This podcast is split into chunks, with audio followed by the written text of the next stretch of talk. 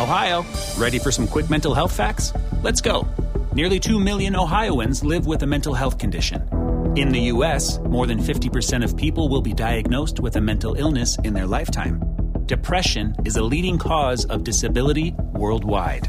So, why are some of us still stigmatizing people living with a mental health condition when we know all of this? Let's listen to the facts and beat the stigma. Ohio, challenge what you know about mental health at beatthestigma.org. Hey, all, welcome back to the Real Life Pharmacology Podcast. I'm your host, pharmacist Eric Christensen. Uh, thank you for listening today. Uh, go check out reallifepharmacology.com. Uh, snag a free 31 page PDF on the top 200 drugs. Uh, great little study guide if you're going through board exams, uh, pharmacology exams, final exams, things like that. So uh, definitely don't hesitate to snag that for free. Uh, simply an email. Uh, we'll get you access to that. And then, of course, we'll get you updates on when we've got new podcasts out, which are usually on a, a weekly basis, uh, as well as any other new content as well. So, again, reallifepharmacology.com. Go check that out. All right, so let's talk about the drug of the day today uh, cetirizine. Brand name of this medication is Zyrtec. Uh, it is classified as an antihistamine.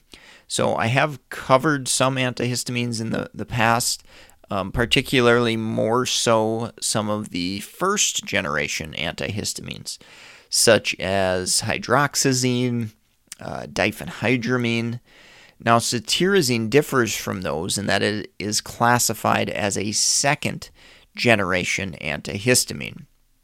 And the biggest thing uh, with second generation antihistamines, and I'll get into it when I talk about adverse effects a little bit, uh, is they have generally less uh, anticholinergic adverse effects. So that's definitely a good thing because there's plenty of, of issues with that if you've listened to the uh, you know Benadryl and the hydroxyzine uh, podcasts in the in the past. So uh, being an antihistamine.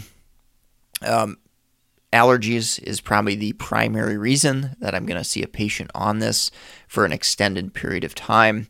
Uh, occasionally, you see it used for itching, um, sometimes some acute allergic reactions in, in rare situations. Um, more often, I would say I see diphenhydramine used for a, a more serious allergic reaction to something. Um, but in general, for uh, seasonal allergies and things like that, you're probably going to see more um, second generation antihistamines like cetirizine um, and loratadine, which I'll probably cover in a future episode. So, mechanistically, um, understanding that they're they're antihistamines, uh, they essentially reduce activity binding of histamine um, at the H1 receptor. Now, remember that differs from H2 receptors. So again, H stands for histamine. So histamine 1 receptors, uh, we're more focused on, on targeting the respiratory tract, obviously, if we're managing seasonal allergies.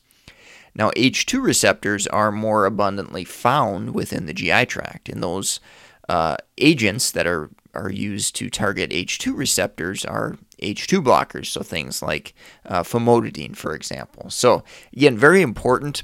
Um, you know, I've seen that come come across in pharmacology exams and things like that. Understanding the difference between uh, the histamine one and histamine two receptors.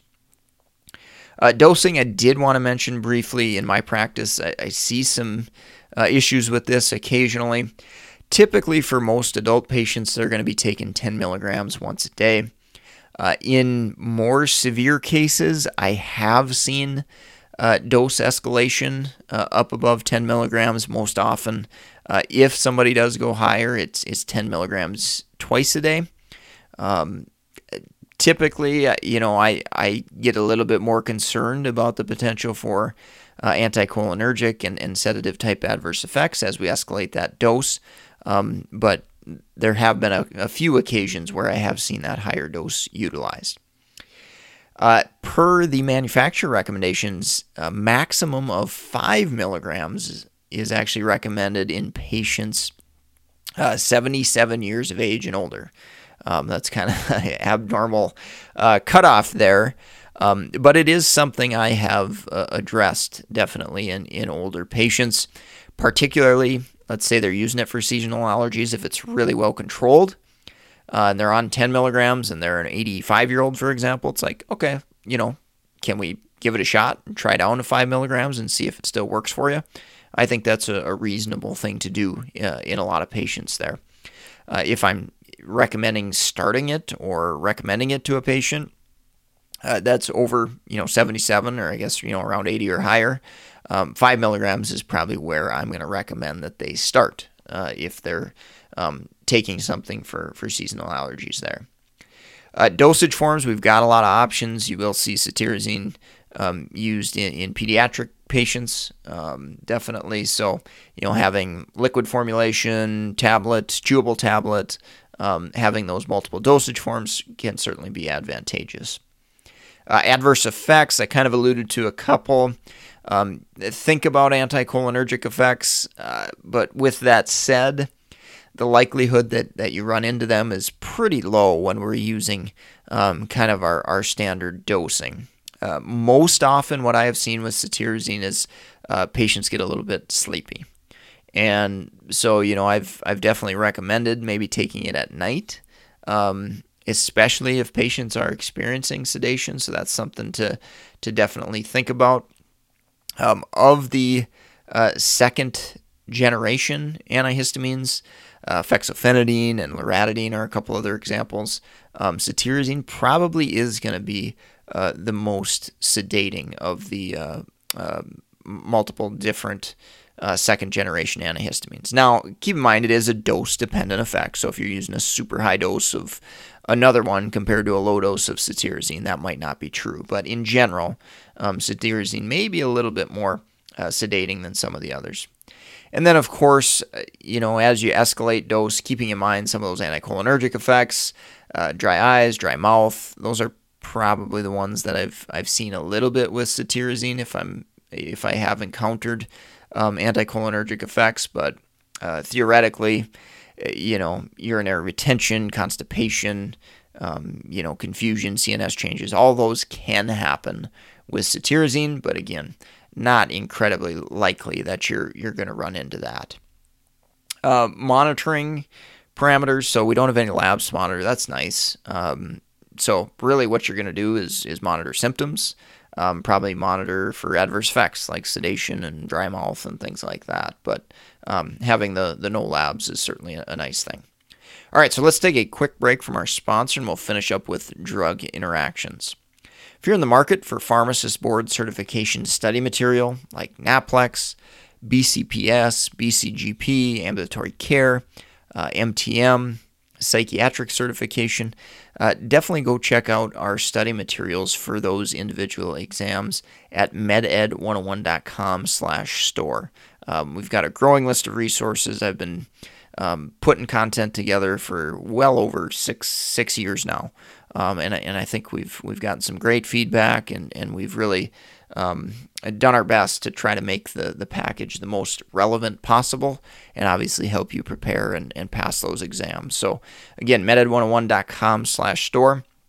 Uh, if you're a nurse, med student, dietitian, any other healthcare professional just looking to brush up on, on pharmacology, pharmacotherapy, um, we've got lots of links to uh, audiobooks, Amazon books um, that can really be helpful in helping you uh, understand medications, medication safety, um, you know, appropriate prescribing and, and things like that. So lots of case studies, case scenarios, and things that I've come across in my real life in various books there, uh, depending upon what you're looking for. So definitely go check out all those links, meded101.com slash store. All right, so wrapping up with drug interactions. Fortunately, cetirizine, it's over-the-counter agent. Um, fortunately, we don't have a ton of uh, drug interactions as far as the uh, liver CYP enzymes go. So that's a nice thing that we don't have to worry about.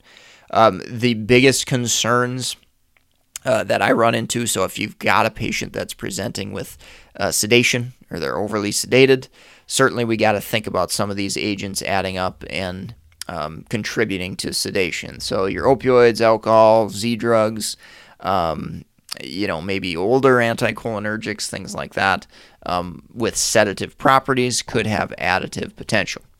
Uh, the other additive adverse effect is anticholinergic burden. Again, they aren't strongly anticholinergic, um, but if you've got a patient on, uh, you know, cogentin, oxybutynin, uh, tricyclic antidepressant, um, you know, maybe even inhaled anticholinergics, you might get an exacerbation or an additive type effect of, you know, dry mouth and dry eyes and, and some of those things. Again, depending upon the agent, depending upon the dose, and, and kind of that cumulative effect. So, definitely some things to, to look out for there as far as drug interactions go.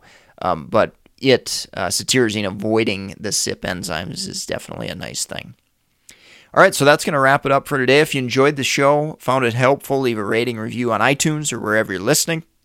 Uh, go support the sponsor, meded101.com slash store. Uh, obviously, it helps fund the podcast here and keep it free and educational for all to enjoy. And of course, share us with friends, colleagues, uh, students that may be working with you.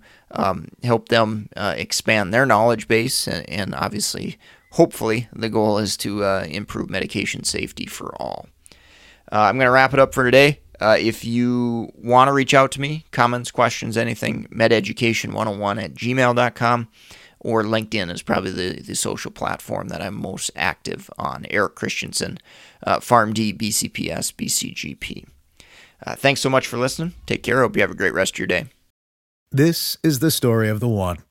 As a maintenance engineer, he hears things differently to the untrained ear, everything on his shop floor might sound fine, but he can hear gears grinding or a belt slipping. So he steps in to fix the problem at hand before it gets out of hand. And he knows Grainger's got the right product he needs to get the job done, which is music to his ears. Call, clickgrainger.com, or just stop by. Grainger, for the ones who get it done.